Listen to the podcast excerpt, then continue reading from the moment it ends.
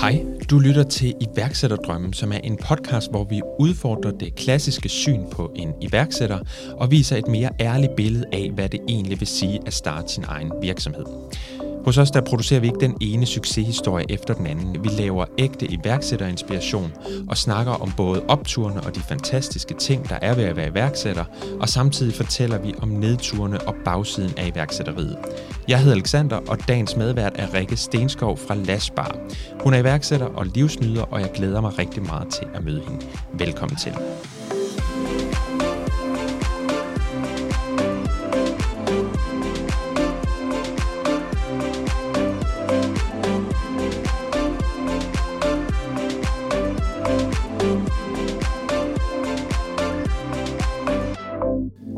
Rikke. Hej Alexander, tak for invitationen. Ja, velbekomme. Det var fedt, at du øh, gad at komme forbi iværksætterdom her i dag. Selvfølgelig. Lige efter du er kommet hjem fra ferie. Ja, fantastisk ferie. Ja, dejligt. Ja. Skønt. Lidt tid til pause og afbræk fra hverdagen. Ekstremt vigtigt i Ja. min verden i hvert fald. Ja, Ja, det er vigtigt at huske. Jeg glæder mig øh, til at høre om dig og din iværksætterrejse. Og så øhm, skal vi også dykke lidt ned i det her med, at det ikke altid er så rosenrødt, som man måske kan tro udefra. præcis. Men jeg tænker, Rikke, hvis du lige tager os med tilbage til der, hvor det hele startede. Hvordan du kom ind i iværksætteriet. Jamen, øh, det er jo nok lidt et tilfælde. Og hvis jeg skal gå helt tilbage, hvad der ligesom var skældsættende for, at jeg startede op for mig selv og besluttede mig for at blive selvstændig, det var faktisk, fordi jeg mistede mit job. Jeg øh, havde været øh, fastansat på D'Angleterre i deres øh, skønheds- og spagafdeling i 6,5 år.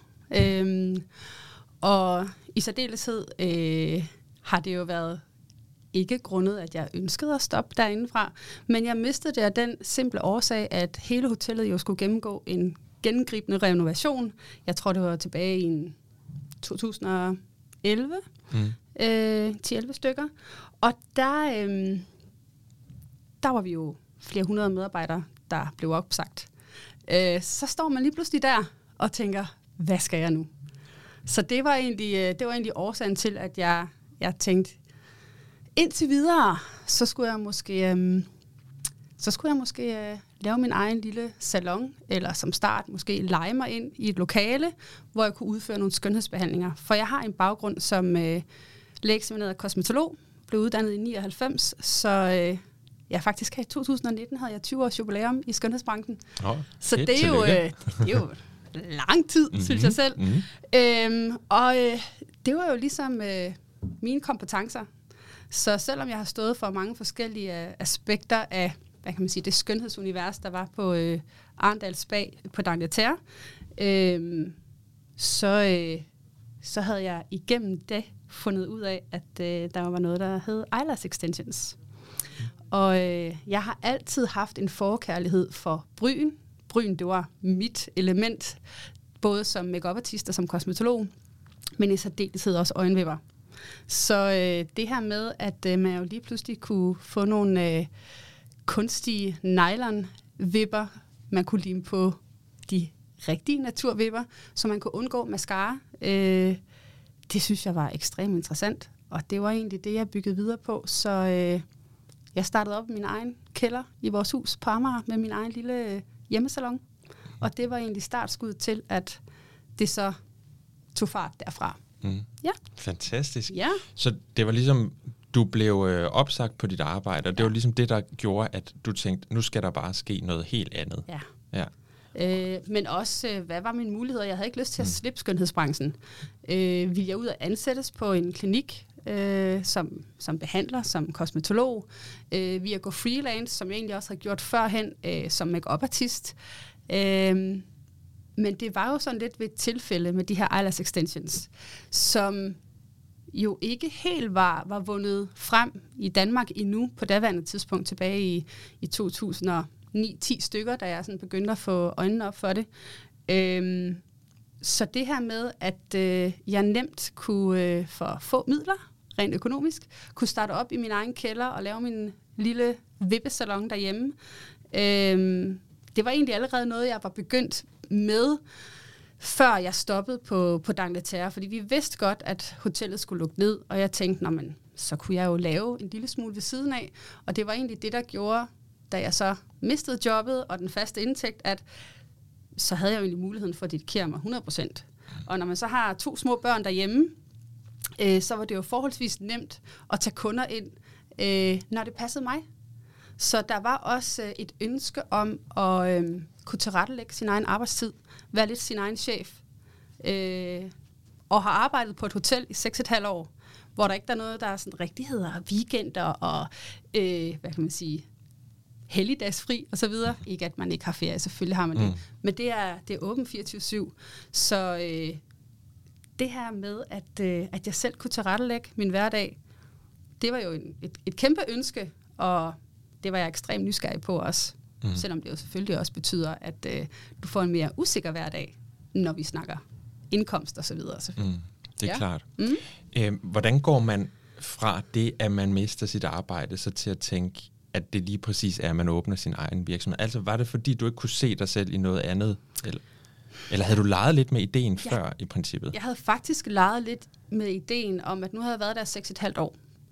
Og kunne jeg se mig det samme sted de næste 10 år? Eller næste 15 år. Ikke at jeg havde noget svar på, hvad jeg skulle 10 år mm. efter. Men øhm, jeg gik fra at være, øh, hvad kan man sige, øh, ekstremt fleksibel da jeg startede på hotellet. Jeg havde ikke nogen børn. Mm. Øh, min mand havde også skiftende arbejdstider, så det passede jo perfekt. Øh, han var i lufthavnen som flyveleder, også på alle ugens dage, øh, i døgndrift mere eller mindre. Mm. Og, øh, og, og jeg kunne bare tilpasse øh, diverse vagter på hotellet. Og så får man lige et barn, og så får man lige barn nummer to, og så er der altså lige på en anden hverdag, der skal stabiliseres for, at, øh, at det hele i sidste ende gerne skulle give en balance. Mm. Øhm, så vil de fleste nok sige, at det der med at springe ud som selvstændig og så være mor, øh, hvordan får du lige det til at hænge sammen? Men jeg tror, at det, at jeg har prøvet begge dele, både at have den der fastansættelse og faste vagtplan og faste indkomst om måneden, øh, til at finde ud af, jamen ja, det kræver måske en periode, hvor at man må lægge nogle flere arbejdstimer, selvfølgelig. Øh, intet kommer gratis. Men, øh, men at jeg så på sigt kunne arbejde mig frem til en hverdag, hvor at øh, jeg stadigvæk har en, en indkomst, men kunne arbejde lidt mindre, og så have fri, når børnene havde fri. Have fri hver weekend, eller have fri i børnenes ferier, når nu de så startede. Det mm. kunne være institutioner, skoler osv. Øh, og jeg kan huske, da jeg egentlig åbnede op 100% fuldtid i foråret 2012 var det, øh, jamen, min datter var tre, og min søn skulle til at starte i skole. Så, øh, så jeg vidste godt, at det krævede, øh, det krævede selvfølgelig noget benarbejde og en masse timer, men den gulderod, jeg så, der forhåbentlig var for enden, det var egentlig at skabe en hverdag, hvor jeg havde mere tid til, til min familie mm. og venner osv. Ja. Mere fleksibilitet, end så, hvad du kom så, fra. Ja, så det kom jo... Øh, altså, at man så mister arbejdet, det var nok bare lige det sidste skub. Ja. Ikke? Jo. Til at man så egentlig tør at træde ud af den der komfortzone og må det briste eller bære? Ja. Det har jeg selvfølgelig også snakket med min mand om dengang, at hvad nu hvis at det ikke gik? Mm. Jamen kunne hans løn alene, til jeg så fandt ud af, hvad det så skulle være, kunne den så øh, opretholde det, det skulle? Ja. Og det blev vi enige om, at det, vi giver det lige et år. Ja. Ikke? Jo. Så lidt fornuft var der også med ind det, selvfølgelig. det er klart, det skal der være. Der, ja. der skal være styr på det praktiske. Ja. Øhm, lige for at dykke lidt mere ned i, øh, så var det nede øh, i Spanien, der som er tilknyttet D'Angleterre. Du var det var der, ansat, jeg var. Ja. Og det var ligesom der, du arbejdede med det her, du så har videreført i dit firma nu. Ja, man kan sige, det var ikke Eyelash Extensions dernede. Nej. Dengang, der primært der bestod mit øh, arbejde i, jamen jeg har både stået der som koordinator og receptionist, hvor man booker alle kunderne ind til behandlinger. Øh, jeg har stået som, øh, hvad kan man sige, assistent til, til, til ejeren og, øh, og hvad hedder det, øh, og, og hende, der ligesom havde spadet dernede, Øhm, hun havde også hendes egen rejse med at udvikle egne produkter og så videre til hendes brand. Øhm, og det gav mig ekstremt meget at være så tæt op af en kvinde, der brænder så meget for hendes fag. Og jeg lærte ekstremt meget øh, de år, jeg var øh, hos Arndal nede, øh, nede på D'Angleterre. Øh, så min tidligere chef, Lotte, hun, øh, hun har nok også været en af de større roller, øh, der har spillet ind i, at jamen, hvis hun kan, så kan jeg også. Hun var også Fedt. den type, der stod med altså, nyfødt på siden, og stadigvæk kom ned, og hun er personlig træner også den dag i dag, øh, og gav den bare max gas. Så det der med, at man lige har nogle, øh, nogen, man ser op til, eller man kan se, at de også kan, altså det, øh, det var nok en af årsagen til, at jeg også turer, øh, fordi jeg havde lært så meget øh, på hotellet, men også mm. omkring kunder i det hele taget. Og det var netop på en kunde, jeg så, at hun havde øh, fået forlænget vipperne, og det gav mig bare en nysgerrighed nysgerrighed på alt, hvad der med skønhed at gøre selvfølgelig. Ikke? Men, øh, og det gjorde, at jeg begyndte at søge videre og fandt nogle amerikanske mærker. Der var et par af, af de øh, spa-medarbejdere, der var der, der også havde haft noget, hvad kan man sige, erfaring med eyelash extensions. Øh, vi havde nogle svenske piger derinde, som sagde, at det laver jeg også i Sverige, og det er sådan noget her. Det jeg så bare ikke fandt, det var, hvor kunne man uddanne sig henne til at lære at lave den her behandling. Og der var ikke rigtig noget. Så skulle jeg søge til London, og var også derovre til sådan en dags tutorial. Men det var ligesom bare at vise, det her det er produkterne, og, og, og så sætter du dem på. That's it. Altså der var ikke mm. noget videre viden, research, produktinformation og så videre, aftercare, alt hvad der nu ellers øh, øh, skal omhandle en behandling, øh, hvor i mit univers, der skal man jo kunne stå 100% bag det, man laver. Og jeg havde det ikke godt med at skulle sende kunder ud af døren, uden rigtig at vide, hvad der var, jeg egentlig sad med. Mm. Og nu er det øjnene, man arbejder på. Så jeg ved, at det altså kræver noget mere viden, så ikke man går hen og laver noget, der kan være skadelig øh, eller kan frembringe allergiske reaktioner osv. Mm. Så jeg begyndte egentlig min research der tilbage i 2011, var et smut i London, øh, og blev inspireret af det her med at kunne lave en et studio, en, øh, en salon, der var meget øh, niche dengang, og som kun fokuserede på vipper og bryn. For det havde man ikke set herhjemme i Danmark endnu. Det var lidt mere udbredt i for eksempel London, Los Angeles og så videre, de større byer, men det havde ikke rigtig vundet frem her i, i Skandinavien endnu. Så øhm, en ting var, at jeg virkelig gerne ville arbejde videre på det her med vipperne, og startede nede i min egen kælder ude på Amager. øhm, og da det så tog fart, og jeg ikke længere havde jobbet på L'Angleterre, der i efteråret 2011, der var jeg så heldig at kunne lege mig ind hos, øh, på et lokal på Kongens Nytorv øh, under øh, Nage, som stadigvæk eksisterer i dag, og er en, øh, en meget high-end øh, skønheds- øh, og hudplejeklinik. Øh, så der lejede jeg mig ind tre dage om ugen, og det gik det mest af efteråret 2011 med. Og øh, desværre havde jeg ikke mulighed for at udvide der, så jeg begyndte at kigge efter mine egne lokaler. Selvfølgelig i nærområdet ved Kongens mm. Nytorv, for der havde jeg været i 6,5 år. Og selvfølgelig havde jeg også en intention om at gøre brug af mit netværk der fremadrettet, hvis det skulle være så fantastisk, at jeg fandt et lille lokale. Og det gjorde jeg så i, i slut 2011, start 2012, og det var der, jeg slog døren op for Danmarks første øh, Lash and Brow salon, som jeg så valgte at kalde Lash Bar Copenhagen. Mm. Ja, Fedt. det var der, det sådan startede. Kan du ikke lige prøve at øh, forklare bare kort, hvad Lash Bar ind, øh, indebærer, altså din virksomhed? Hvad laver I? man kan sige, det det startede som for 10 år siden, nu er 10 års jubilæum mm. øh, i år, er slet ikke det samme i dag. For jeg er jo gået fra at være behandler og salonejer og salonmanager for en gruppe skønne kvinder, som jeg fik ansat hen ad årene i salongen, til egentlig at øh, være en distributionsvirksomhed, import, distribution, øh, B2B, øh, inden for vipper og bryn samtidig med, at vi supplerer med et skønhedsakademi, om du vil, Lash Brow Academy, øh, hvor at vi så uddanner vippeteknikker og behandlere, øh, der gerne vil lære lash lift, brow lift, brow styling og eyelash extensions. Øh, så øh, da jeg startede salongen i 2012, der gik der ikke mere end et års tid, før jeg egentlig kunne åbne op i egne lokaler med et fuldtidsakademi, kun dedikeret til at uddanne interesserede i at lære eyelash extensions og lash lift og, og omkring styling af bryn. Så det gjorde jeg i efteråret 2013. Mm. Så det vil sige, at du rent faktisk startede ud med, fordi der er jo mange, der er måske udefra vil tænke, at en iværksætter får en idé, så er det den, man arbejder med, og det er den, man får succes med. Ja. Men altså, hen ad vejen, så er det jo, at man nogle gange former sit koncept og sine ja. produkter lidt ja. ud fra, når man lærer markedet bedre at kende kunderne og produktet ja. måske også, ikke? Og så var det måske også på et tidspunkt, hvor at øh, jeg, jeg, jeg faldt ligesom øh, ind i en lomme, hvor at der var et behov, men der var ikke nogen, der kunne fylde det behov. Mm. Og det er jo nogle gange øh, også held, at det lige var på ja. det tidspunkt. Mm. Øh, det er jo ikke, fordi jeg var den første i Danmark til at udføre eyelash extensions. Altså, jeg har, altså, jeg har sidenhen jo fundet ud af, øh, at, at der blev lavet eyelash extensions i en salon nord for København i 2003, men grundet øh, mangel på hvad kan man sige, gode produkter og mangel på viden omkring det, så blev det aldrig rigtig en succes, øh, netop fordi så blev der for mange øh, mindre heldige, hvad kan man sige, øh, udføringer af eyelash extensions, før end at den der viden og research omkring produkterne, hvordan det egentlig skulle og bør udføres, for at det ikke giver nogle komplikationer. Øhm, og det var nok der, jeg gjorde det anderledes tilbage i, i 13, da vi så åbnede op som fuldtidsakademi. Der var så mange, altså fra at gå fra at være en niche øh, behandling til at øh, der ikke var den skønhedssalon med respekt for selv, der ikke tilbød lashlift eller eyelash extensions. Der gik ikke ret lang tid. Øhm, så det her med, at der jo så ikke fandtes et sted, hvor de kunne lære at lave behandlingerne. Mm.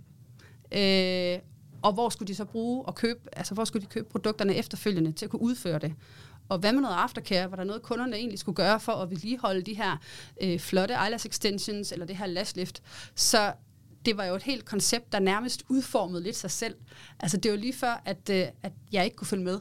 Mm. I hvert fald lige der i starten. Øhm, så det gik meget hurtigt fra at være, jeg selv var i salongen og tog en masse kunder, til at i 13, der stod jeg og underviste hver uge nye hold af, af, af interesserede, der meget gerne vil lære øh, de her behandlinger, til at stå nede i min kælder, som jo ikke længere var en hjemmesalon nede i kælderen. Det var vores lager. Så der øh, købte jeg jo ind fra Sydkorea og USA, og jeg havde også nogle produkter fra Sydamerika. Jeg blev registreret som en importvirksomhed. Øh, og så stod jeg nede i kælderen om morgenen og pakket ordre, og så afsted øh, til posthus og forsendelseskontor osv. Så, mm. øhm, så det var ligesom, øh, man kan sige, ja, det var vigtigt med en baggrundsviden og en vis form for, øh, hvad kan man sige, øh, erfaring inden for behandlingen for at kunne lære det videre og formidle det videre på et niveau, hvor det vil højne standarden for, for den behandling, for påsætning af assistens i Danmark. Så det var ligesom mit mål. Men det var jo aldrig mit mål, da jeg startede med at gå selvstændig som behandler, at, at jeg skulle ende op som øh, produktudvikler, distributionsvirksomhed, øh, og så i den grad øh, have et helt andet type selskab øh, nogle få år efter. Mm. Nej, fordi det leder mig lidt videre til det andet spørgsmål, jeg tænkte på. Det var nemlig, at hvor meget din virksomhed i dag ligner det, som du havde forestillet dig, ja. da du startede ud? Ja, ah, men øh, det er jo yin og yang. altså, man starter op som en øh, salon, og man får stor succes. Jeg øh, var ekstremt taknemmelig for mit netværk, for uden dem og, og, og veninder osv. Vi er jo heller ikke være øh, det sted i dag. Øh, jeg fik ekstremt god omtale Øh, jeg kom i børsen som det første specialsalon. Altså, nu gør vi som i Los Angeles, ikke? eller i mm. Hollywood. Øh, jeg tog også derover og er blevet øh, ekstra undervist af celebrity brow stylists i, øh, i Los Angeles, som har de største stjerner i dag, Zendaya, og de har Kardashians osv. Øhm, og det har jeg jo også taget med. Så det der med, at folk følte lidt, at de fik noget, øhm, noget anderledes. Mm. Salongen, som jeg startede med at, at åbne også, indtil jeg flyttede i større lokaler i 14, øh, var også anderledes øh, indrettet, end man plejer at se i Danmark. Man plejer at komme ind, og så bag en lukket dør, der får du din behandling. Hvorimod, jeg har altid haft et åbent øh, salonmiljø, øh, miljø. så det er ikke noget med, at du ligger øh, helt anonymt inde på en briks i et lukket rum. Her, der kunne de ligge side om side. Så lige pludselig blev det også et sted, hvor folk de mødtes så det var et par veninder, der tog sammen. Så det var ikke en parbehandling, som man kender det fra massage og så videre, men det var jo lidt mere øh, socialt på en anden måde. Og man kan sige, 12, der begyndte det jo også virkelig at summe med Instagram og social media og bloggere og så videre. Og der var jeg bare heldig, at det lige var på det tidspunkt, at så var det fedt at kreere noget content, der var anderledes. Om det så var bloggeren, der, der snakkede om, at nu havde hun været på Lashbar i København, ikke? Mm. eller om det var... Øh, en, øh, en offentlig kendt profil, der har været forbi, øh, som så gjorde noget markedsføring dengang, der var det jo også noget andet, end det er i dag.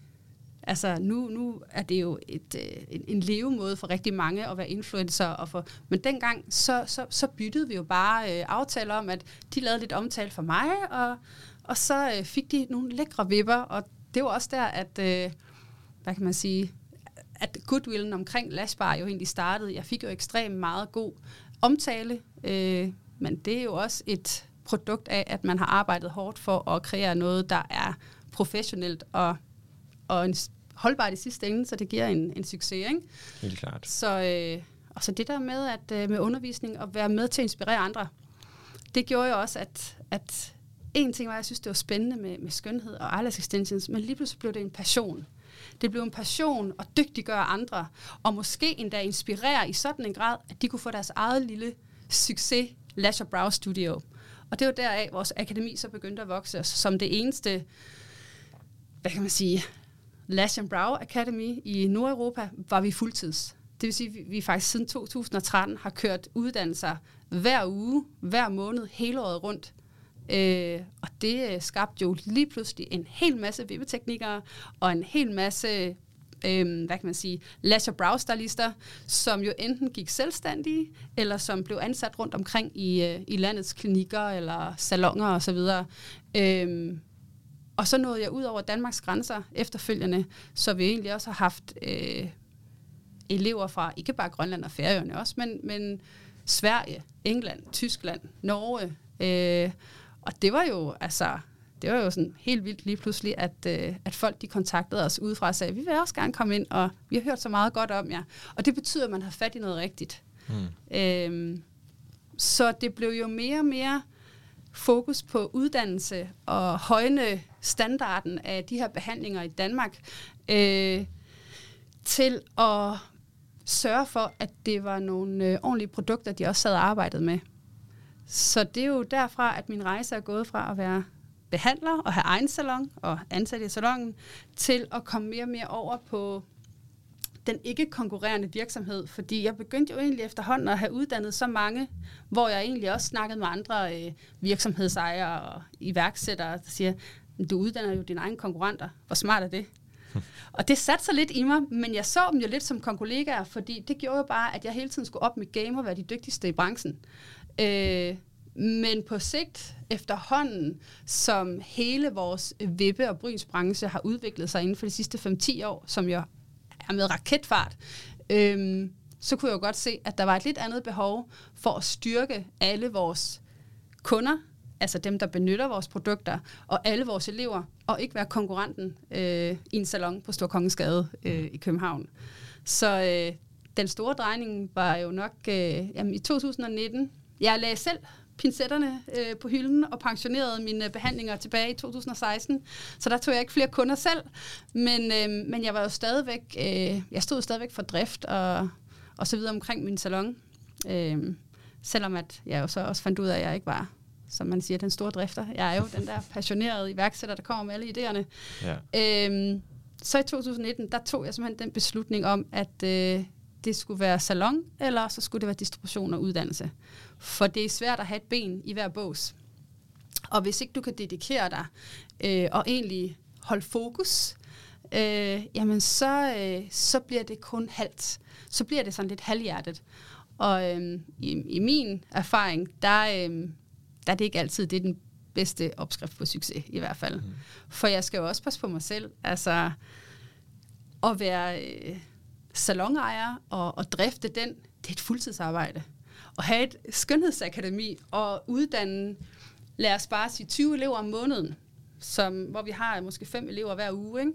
Øh, er et fuldtidsarbejde. Så er der alt det administrative bagved. Så har du en webshop, hvor du også både skal være indkøber, du skal sørge for markedsføring, du skal sørge for opdatering af webshoppen. Altså, der er jo en hel masse ting i forbindelse med det.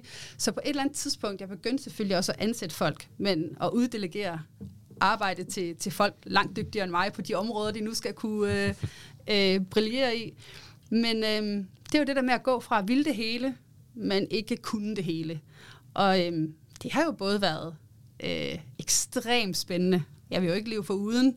Det har givet mig en, en hel masse, men det har også været virkelig hårdt. Altså, der har jo været nogle ting, der har taget altså det kunne have taget, jeg har jo lært det, det kunne have taget en tiende del af den tid, jeg har brugt på at undersøge visse ting, hvis jeg bare havde haft en rette person til det.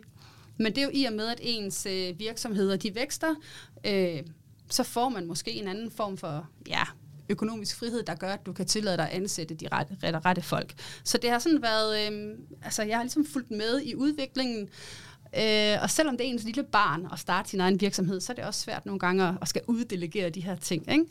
Men øh, ja, det var nok i 19, hvor jeg tog beslutningen om, at nu skulle jeg ikke være salonejer længere.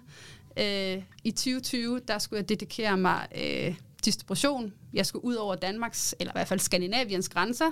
Og så, øh, og så skulle vi jo stadigvæk øh, kunne give øh, viden, formidle uddannelser og så videre øh, sideløbende med. Mm. Så det, der er hovedfokus nu i virksomheden, det er akademiet og så produktsalg. Ja, ja. det er det, 100 procent. Mm. Så det kan man i hvert fald sige, at det er jo i hvert fald en helt anden vej, end hvad du havde forestillet dig til at starte med. Fuldstændig. Ja, fedt. Øhm, nu var du også selv lidt inde på, øhm, eller vi har ikke rigtig snakket corona, jo vel, men altså... Det er man nok nødt til. I hvert fald, hvis man har været iværksætter inden for de sidste to år. Præcis. Og lige meget om... Øh, man har jo ikke rigtig lyst til at høre mere om det, men det er jo bare øh, så vigtigt også, fordi at jeg ved, at du også har virkelig været nødt til at, at sadle om i forbindelse med den. Ja. Altså, der, der, er jo nok, der er jo nok ikke nogen med hånden på hjertet, øh, der ikke har været påvirket af de sidste års to, to års pandemi. Har vi ikke to mm. år? Det er vel her jo, i marts, jo, ikke? Jo. Ja. Øhm, og selvfølgelig også her. Altså, i og med, at jeg øh, havde den store beslutning om i 2019 at sadle om, det betød også, at øh, jeg i 2019 flyttede fra... Jeg havde selvfølgelig min salon på Storkongensgade. Øh, og i 14, der, der flyttede vi til en dobbeltstor salon, og jeg kunne have 12 medarbejdere dernede, og, og den kørte ligesom øh, sideløbende med, at jeg så i 19 tænkte, okay, nu har vi det her akademi, jeg har kun ét kontor, så øh, vi bliver nødt til at få nogle større lokaler. Vi skal stadigvæk kunne undervise, men jeg bliver nødt til at have mindst 3-4 kontorlokaler også. Mm. Så vi gik fra at have vores øh, kontor og academy på en 120 kvadratmeter, hvor vi så i efteråret 19 åbnede op på 240 kvadratmeter på Sørkongensgade, hvor vi jo så havde kontorer og undervisning og mødelokaler og lounge osv. deroppe. Og det var egentlig også meningen, at jeg ville skabe det hele under samme tag, så vi kunne egentlig også lave vores Lasse Brow Studio deroppe, eller salon. Så ikke jeg havde, øh, du ved, kontor og uddannelse og salon forskellige steder, men at vi samlede det hele under Lasbar Pro, øh, vores øh, hovedkontor. Mm. Øhm, og det koster jo også at skal flytte. øh, der er dobbelthusleje og så videre. Det var egentlig også en svær tid, lige så vel som det er en spændende tid, fordi man ved, man er på vej til at, at vækste og udvide.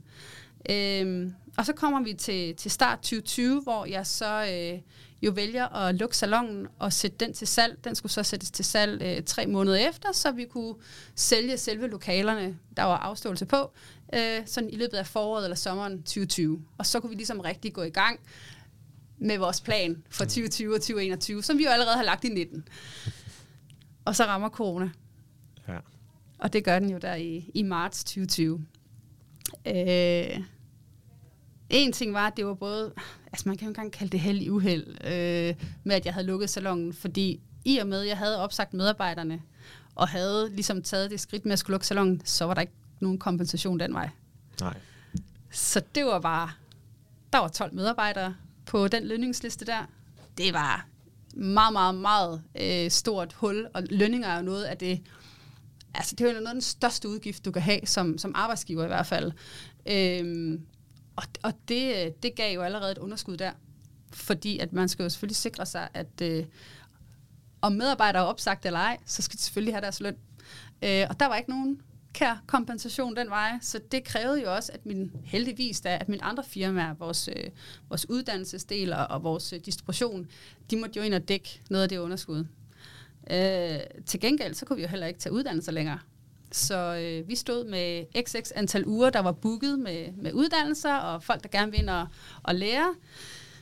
Og der måtte vi jo aflyse. Det var jo hele marts og april, og så det meste af maj. Jeg tror, synes, jeg kan huske, at vi først åbnede op i slutningen af maj i 2020, hvor der ligesom blev lidt lidt for restriktionerne igen, mm. og man kunne åbne op for vores branche igen i hvert fald. Øhm, men det var jo stadig væk med, at øhm, der var bestemte restriktioner. Så vi kunne ikke tage fulde hold på undervisningerne. Og mange af dem, der var blevet aflyst, de stod jo bare og skulle have en ny plads. Så mange af de hold, vi begyndte at uddanne, dem tjente vi ikke nogen penge på. Mm. Øh, og det var det jo mange uger øh, fremadrettet og hen over sommeren også i 2020.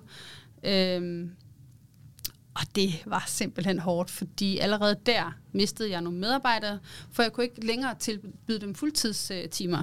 Øh, men vi overlevede, og vi, altså, vi prøvede selvfølgelig også at tænke ud af boksen, men der var så mange, der ventede på at få uddannelse, som allerede var skrevet, at det, det var jo vores første prioritet. Så selvom det egentlig ikke gav nogen omsætning, så var vi jo, var vi jo bundet til at skulle øh, uddanne selvfølgelig de elever, der stod og ventede på at kunne komme til. Og så var det faktisk først, da vi kom til efteråret øh, i 2020, at vi kunne tage elever igen, og vi kunne være flere samlede og så videre. Øhm, og så kommer vi til december, og så er det, branchen lukker ned igen. Ja. og det var, altså, jeg vil sige, første gang, der overlevede vi. Øh, heldigvis for det da. Men anden gang, der kan man sige, øh, det kan godt være, at mange var skræmt i 2020. Her sidste år, der, øh, der havde man jo fået en, en langt større kendskab til corona og, og, og hvordan og hvorledes. Altså, vi havde jo vores coronapas. Altså, der var flere ting, der, der gjorde det lettere for mange brancher at, at fortsætte. Ikke? Men, øhm, men det her med, at vi måtte lukke ned igen, samtidig med, at alle de kunder, vi har på vores webshop, de var jo også lukket ned. Så der var jo heller ikke noget salg i vores distribution. Mm. Og det gjorde jo, at dem, jeg havde ansat rent kontormæssigt, der var ikke noget arbejde til dem.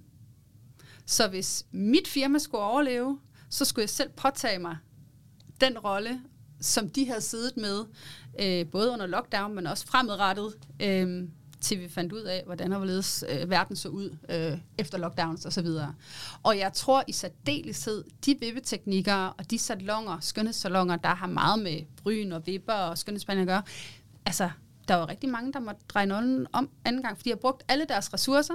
Ikke alle har fået de kompensationer. Måske var alle ikke berettiget til det.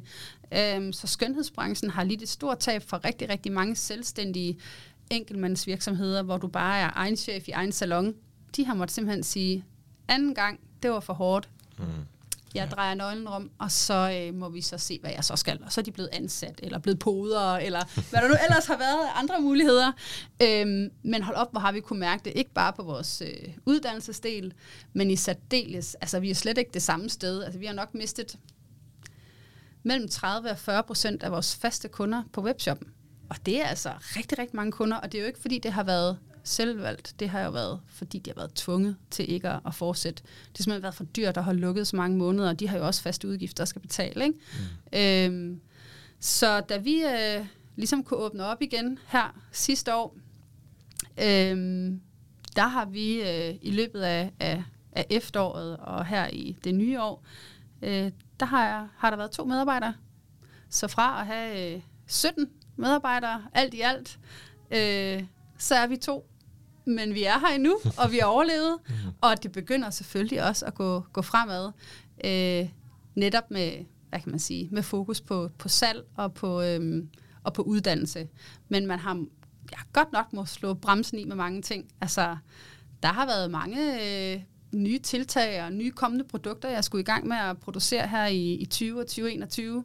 Og vi har jo måttet simpelthen bare trykke på den store røde stopknap, og så bare krydse fingre mm. og tænke, nu giver vi den gas, nu gør vi, hvad vi kan, og så, og så håber vi og mm. beder, at, øh, at, at corona, det er noget, vi forhåbentlig ikke skal have noget med at gøre igen.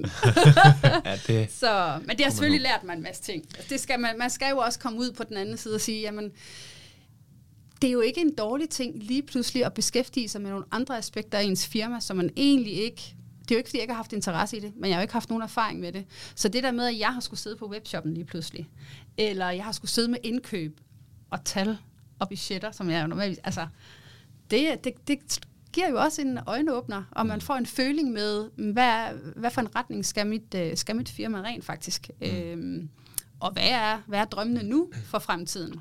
Og jeg er da blevet endnu mere øh, overbevist om, at... Øh, det er ekstremt vigtigt at både dedikere sig, nu føler jeg jo heller ikke, at mit arbejde er mit arbejde. Det skal man passe på med at sige, når man er passioneret. Den passionerede iværksætter, der virkelig brænder for sit fag. Ikke? Mm. Øhm, for du har også den iværksætter, der, som du selv siger, der er den her idé. Øhm, man kan måske dække et behov, der, der, der er en mangelvare på, og så kan det være, at den her, idé, den her virksomhed bliver stor, så kan man sælge den videre til mm. næste. Mm. Men det her, altså, det, altså skønhed, det, som jeg selv siger, det vil være mit liv i over 20 år. Øh, jeg har den her øh, brændende passion for at, at gøre en forskel i vores branche. Øh, jeg har en brændende passion for at dygtiggøre andre mennesker, måske endda være en inspiration, øh, men også til ikke at give op, når man så får, øh, får modgang. For hold op, hvor har det da været en modgang for mange de sidste to år. Så jeg vil, jeg vil slet, slet ikke øh, sidde som offer, men øh, jeg vil bare sige, at dedikation og øh, dedikerede medarbejdere gør en kæmpe forskel. Jeg har fået hjælp fra folk, jeg har opsagt under corona, og de har tilbudt deres gratis hjælp. Vi har lige her okay. i øh, oktober været på den første skønhedsmesse, der åbnede op efter corona. Og der havde jeg tidligere medarbejdere, der kom ud og arbejdede gratis. Altså fordi, at de gerne ville være med til, at vi kunne bestå øh, som, som brand og som, som, hvad kan man sige, som den verden, vi nu engang har skabt. For når folk kommer op til os, altså de kommer jo til en helt speciel verden og et helt specielt, øh, hvad kan man sige, univers, øh, når de kommer op på Lasbar Academy eller Lasbar Pro og er lidt en del. De kan føre lidt hjem til deres egen studios og deres egen klinikker. Øh, det her med at stå for professionalisme, øh, dygtighed, håndværk, øh, faktisk også bæredygtighed. Og så det her med, at øh, jeg synes, det er fedt at være i en kvindeverden, hvor øh, kvinder støtter hinanden. Øh, nu har der været meget med, med kvinder og kvindelige iværksættere og også ligestilling, og det er slet ikke den der rødstrømpe vej, jeg vil gå, men jeg synes bare, det er super fedt at se, hvilken forskel det gør, når kvinder støtter op omkring hinanden. Øh, det er også derfor, jeg altid har sagt det med mine kollegaer. Altså, jeg har aldrig sådan decideret set negativt med mine konkurrenter. Tværtimod, det er jo faktisk dem, der har været med til at... Altså, hvor jeg er den dag i dag. Mm. Øh, og så øh, synes jeg bare, det er fedt, at man kan skabe, øh, plante et lille du ved, korn i en person, som så selv får skabt sin egen lille virksomhed og har succes med sine kunder. Øh, jeg synes, det er helt fantastisk at se de arbejdspladser, som det kan give. Men det har også været lige så hjerteskærende at se, hvor mange der har måttet øh, give op og dreje nøglen om de sidste to år. Så jo, det er corona. ja. Lærerigt, hårdt. Øh, noget møg. ja. ja, men det er godt, at vi også får den vinkel på, jo, ja. fordi det hele er jo ikke bare så øh, rosenrødt, og som vi har snakket om. Øhm, og netop også du, det her med den fortælling om, at du startede i kælderen på Amager og sådan ja. ting, den er, den er jo lidt hen over den klassiske øh, iværksætterhistorie, men netop så kommer det her oveni. Ikke? Altså det, er, det er vigtigt, at vi får fortalt det. Ja. Men vil du sige, at det er det hårdeste i din iværksætter, øh, eller på din iværksætterrejse, ja. det her med corona? Altså man kan sige, det har været hårdt firmamæssigt. 100 procent. Hvis jeg skulle trække noget, hvis nu var, man bare skulle sige tiden før corona, det er der jo mange, der sådan måler efter, ikke? det er en helt ny mm. tidslinje der, ja. øhm, så det hårde, det er jo nok det her med, øhm, at man arbejder så hårdt for noget, for at kreere en, øh, en hverdag, hvor jeg kan være mere sammen med mine børn. Og man har lagt ekstremt mange timer i det, ikke? Øhm, fordi det også er ens passion. Men det har jo også taget tid væk fra mine børn. Og nu er min datter, hun fylder 13, og min søn, han fylder 16 og skal på efterskole i år og flytter faktisk hjemmefra. Det var lige de 10 år. Ja. Ikke? jo. Så det er jo lidt den der med, der er jo intet, jeg fortryder. Fordi altså, det er jo, mit firma er mig. Det kan godt være, det ikke er bygget, bygget op omkring øh, mig som person, men, men jeg er jo den der passionerede iværksætter, at hvis jeg også har set et behov, så har jeg researchet, og så har jeg måske udviklet et produkt, og så har det været det, jeg skulle øh, sætte på markedet. Øhm, men hvis man skal snakke før corona, så er det jo det der med den der... Folk de snakker ofte om work-life balance. Men for mig, der er mit arbejde og mit privatliv og familie og alt det, altså det er bare en stor, øh, det er bare mig. Mm. Øhm, og det ser jeg som ekstremt heldigt. Men for folk udefra kan det også godt se som om, har du overhovedet tid til dem derhjemme?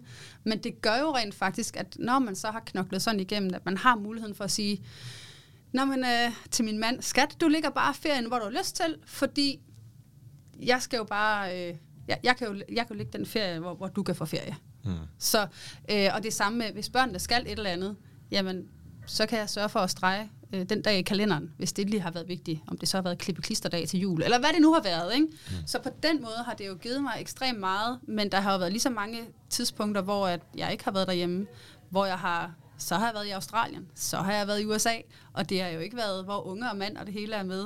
Og det kan være nogle weekender, der jo også er blevet trukket ud af kalenderen. Men jeg ser det ikke som noget, jeg fortryder, men det er, hvis man virkelig skulle udpensle det og sige, hvad er det så, der har været hårdt, jamen, så er det jo, når man er væk fra familien. Men øh, man laver jo stadigvæk noget, man holder af. Så øh, ja, altså det... Jeg, jeg synes vidderligt... Jeg, jeg tror ikke, jeg kan sætte finger på andet, end at øh, corona bare var noget møg. Så mm. det har været den hårdeste tid virksomhedsmæssigt. Ja. Så øh, mentalt og følelsesmæssigt kan der jo være nogle andre ting. Øh, det, kan, det, er hårdt at tage, tage, det er hårdt at tage beslutninger, øh, hvor det går ud over andre mennesker. Jeg har været ekstremt øh, glad for alle de medarbejdere, der har været min vej, som jeg har haft ansat. Men det sværeste, kan man sige, det har nok været at skulle opgive salongen og sige farvel til nogle piger, jeg var ekstremt glad for, der arbejdede dernede. Men det var nødvendigt for, at jeg kunne dedikere mig den vej, jeg kunne se firmaet ligesom var på vej til. Øhm, og det var salg, øh, produkter og distribution, og så du ved, suppleret med uddannelsen. Så ja, det er jo, når der er mennesker indover, og der er følelser indover, øh, så er det svært at skal, at, at skal give op på nogen, man er rigtig glad for. Øh, det, der bare gjorde det noget ekstra møje, det var, at man, man bliver tvunget til det på grund af corona. Så en ting er nogle beslutninger, man bliver nødt til at tage for at kan vækste videre øh, og kan holde fokus. En anden ting er, at der er omstændigheder øh, ud af ens kontrol, som, øh, som gør, at man er tvunget til at sige, jeg kan desværre ikke tilbyde dig fuldtidsarbejde længere. Mm. Så det, det er sådan en følelsesmæssig ting, at man er rigtig ked af det. Fordi man har jo et vis ansvar for dem, man, man ansætter. Ikke? Altså, nu er det ikke bare en selv, der skal sørge for, at der bliver lavet en omsætning, så man kan trække noget løn ud. Nu er der jo lige også nogle andre, der er afhængige af en. Mm. Men det er jo en nødvendighed for at at mit, at mit firma under corona overlevede, der blev jeg nødt til at skære ned på lønningerne, fordi der var nogle andre udgifter, der bare skulle betales for, at det kunne, at det kunne blive ved med at køre, som det skulle. Ikke? Mm. Så øhm, ja, men, øh, det har været en rutsjebanetur. Men er det ja. ikke altid det, når man... Det er det. Det er det, det vil jeg sige. i iværksætteriet. Jo, jo, ja. præcis.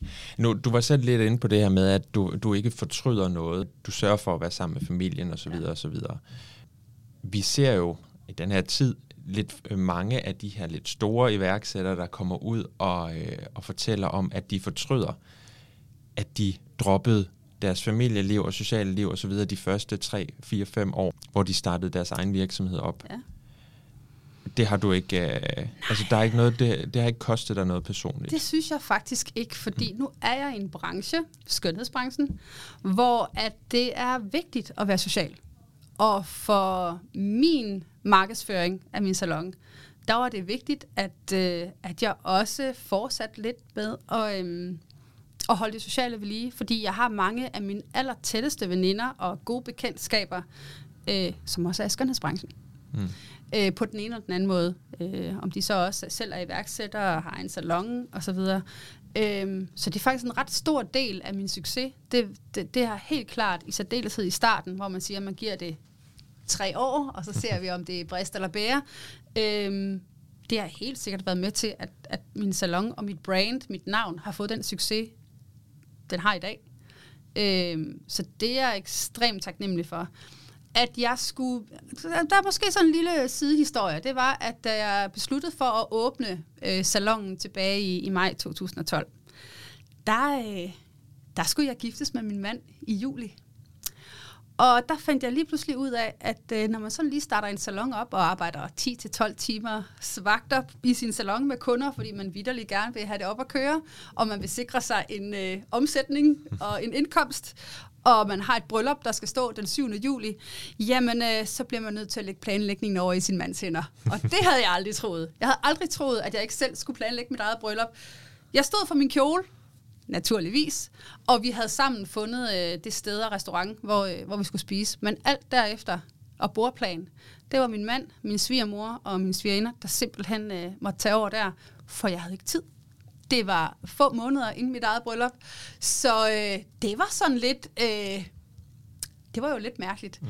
Men jeg tror faktisk ikke, det gjorde brylluppet dårligere. Tværtimod, det gjorde faktisk, at jeg bare skulle show up som hovedpersonen, nu bruden, som for det meste er. Og så var det jo bare fantastisk, hvad han ellers havde fået trumfet igennem min mand der. Ikke? Så øh, stor kado til, øh, til Jakob, min mand, for lige at, at tage planlægningen af vores bryllup på skuldrene. Fordi altså, det var ikke en mulighed for mig, når jeg skulle, øh, øh, hvad kan man sige, dedikere mig en helt nyåbnet salon, og jeg blev nødt til at gøre brug af mit netværk lige nu og her. Om det så var Godmorgen Danmark, der ringede, fordi så skulle jeg ind og vise, hvad det her med eyelash extensions og lashbar og noget nyt, eller om det var nogle øh, kendte personer, som jeg lige pludselig kunne lave en, en aftale med. Øhm, men jeg kunne også godt mærke, at øhm, jeg mener, det var 14 dage før mit bryllup, og det var sådan første og heldigvis eneste gang. Øh, det lærte jeg meget af. Jeg øhm, havde arbejdet 12 timers dage, og jeg havde også en vis bekymring med mit bryllup, og er jeg du nu også som mor for mine små børn, der jo dengang var små, øh, der fik jeg et... Øh, Jamen, det var et stressrelateret migræneanfald. Altså, jeg har aldrig lidt sådan rigtig migræne før, og man kender jo folk for hovedpiner og så videre. Øhm, og der lå jeg på mit gulv i min salon, og måtte ringe efter min mand og sige, jeg kan ingenting. Jeg kan næsten ikke engang åbne øjnene. Og det var jo simpelthen fordi, at jeg havde, jeg havde bare presset mig selv for hårdt. Så en ting var bekymringerne omkring brylluppet, en anden ting var, at jeg rent fysisk var udmattet af at tage så mange kunder. Men det har jeg jo så også bare lært af. Og det er også det, jeg giver videre øh, i dag med, altså selvfølgelig skal du tage kunder, men man skal også lære at sige nej. Mm. Og det kunne jeg bare ikke i starten. Altså, øh, jeg er lidt en pleaser. Jeg har det der service Så nej, jeg kunne ikke sige nej til nogen. Og det kunne godt være, at jeg havde sat mig for, at nu skulle jeg altså have fri klokken 18 eller 19 den dag, men jeg tog der lige to ekstra kunder alligevel. Altså, det var sådan, det kørte. Og det satte en stopper for. Altså, der havde jeg en medarbejder på det tidspunkt. Og der, der tænkte jeg, nu, nu må det briste eller bære. Godt nok, så har jeg en bankrådgiver, der fra start af sad med armen over kors og sagde, en salon, der kun skal lave vipper og bryn. Mm, nu må vi se. Ikke? Øh, jeg blev simpelthen nødt til at ansætte nummer to, og da sommeren var over, der, der, havde jeg, øh, der var vi fire ansatte i salongen, og der havde jeg jo ikke engang haft åben i fem måneder. Øh, men det var, fordi jeg meget, meget hurtigt fandt ud af, det der med at presse sig selv for hårdt, det ender galt. Mm. Og lige siden har der ikke været noget, ja, jeg, jeg, jeg har været stresset, og i særdeleshed i forbindelse med, med corona og så videre, men, men det der med at mærke efter, der bliver man simpelthen nødt til at, øh, at lytte til si, sine signaler. Og der tror jeg også, mange iværksættere, det kan godt være, at de opgiver lidt de første par år, om det så er socialt eller med familie.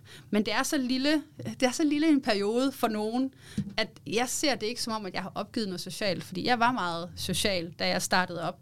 Og jeg synes også, at det er meget hurtigt lært mig, at du skal ikke negligere, når din krop sender dig nogle signaler om, at mm. nu, du er så, nu, nu kører du for hårdt på. Ikke? Øh, så det opdagede jeg meget, meget tidligt. Heldigvis for det da.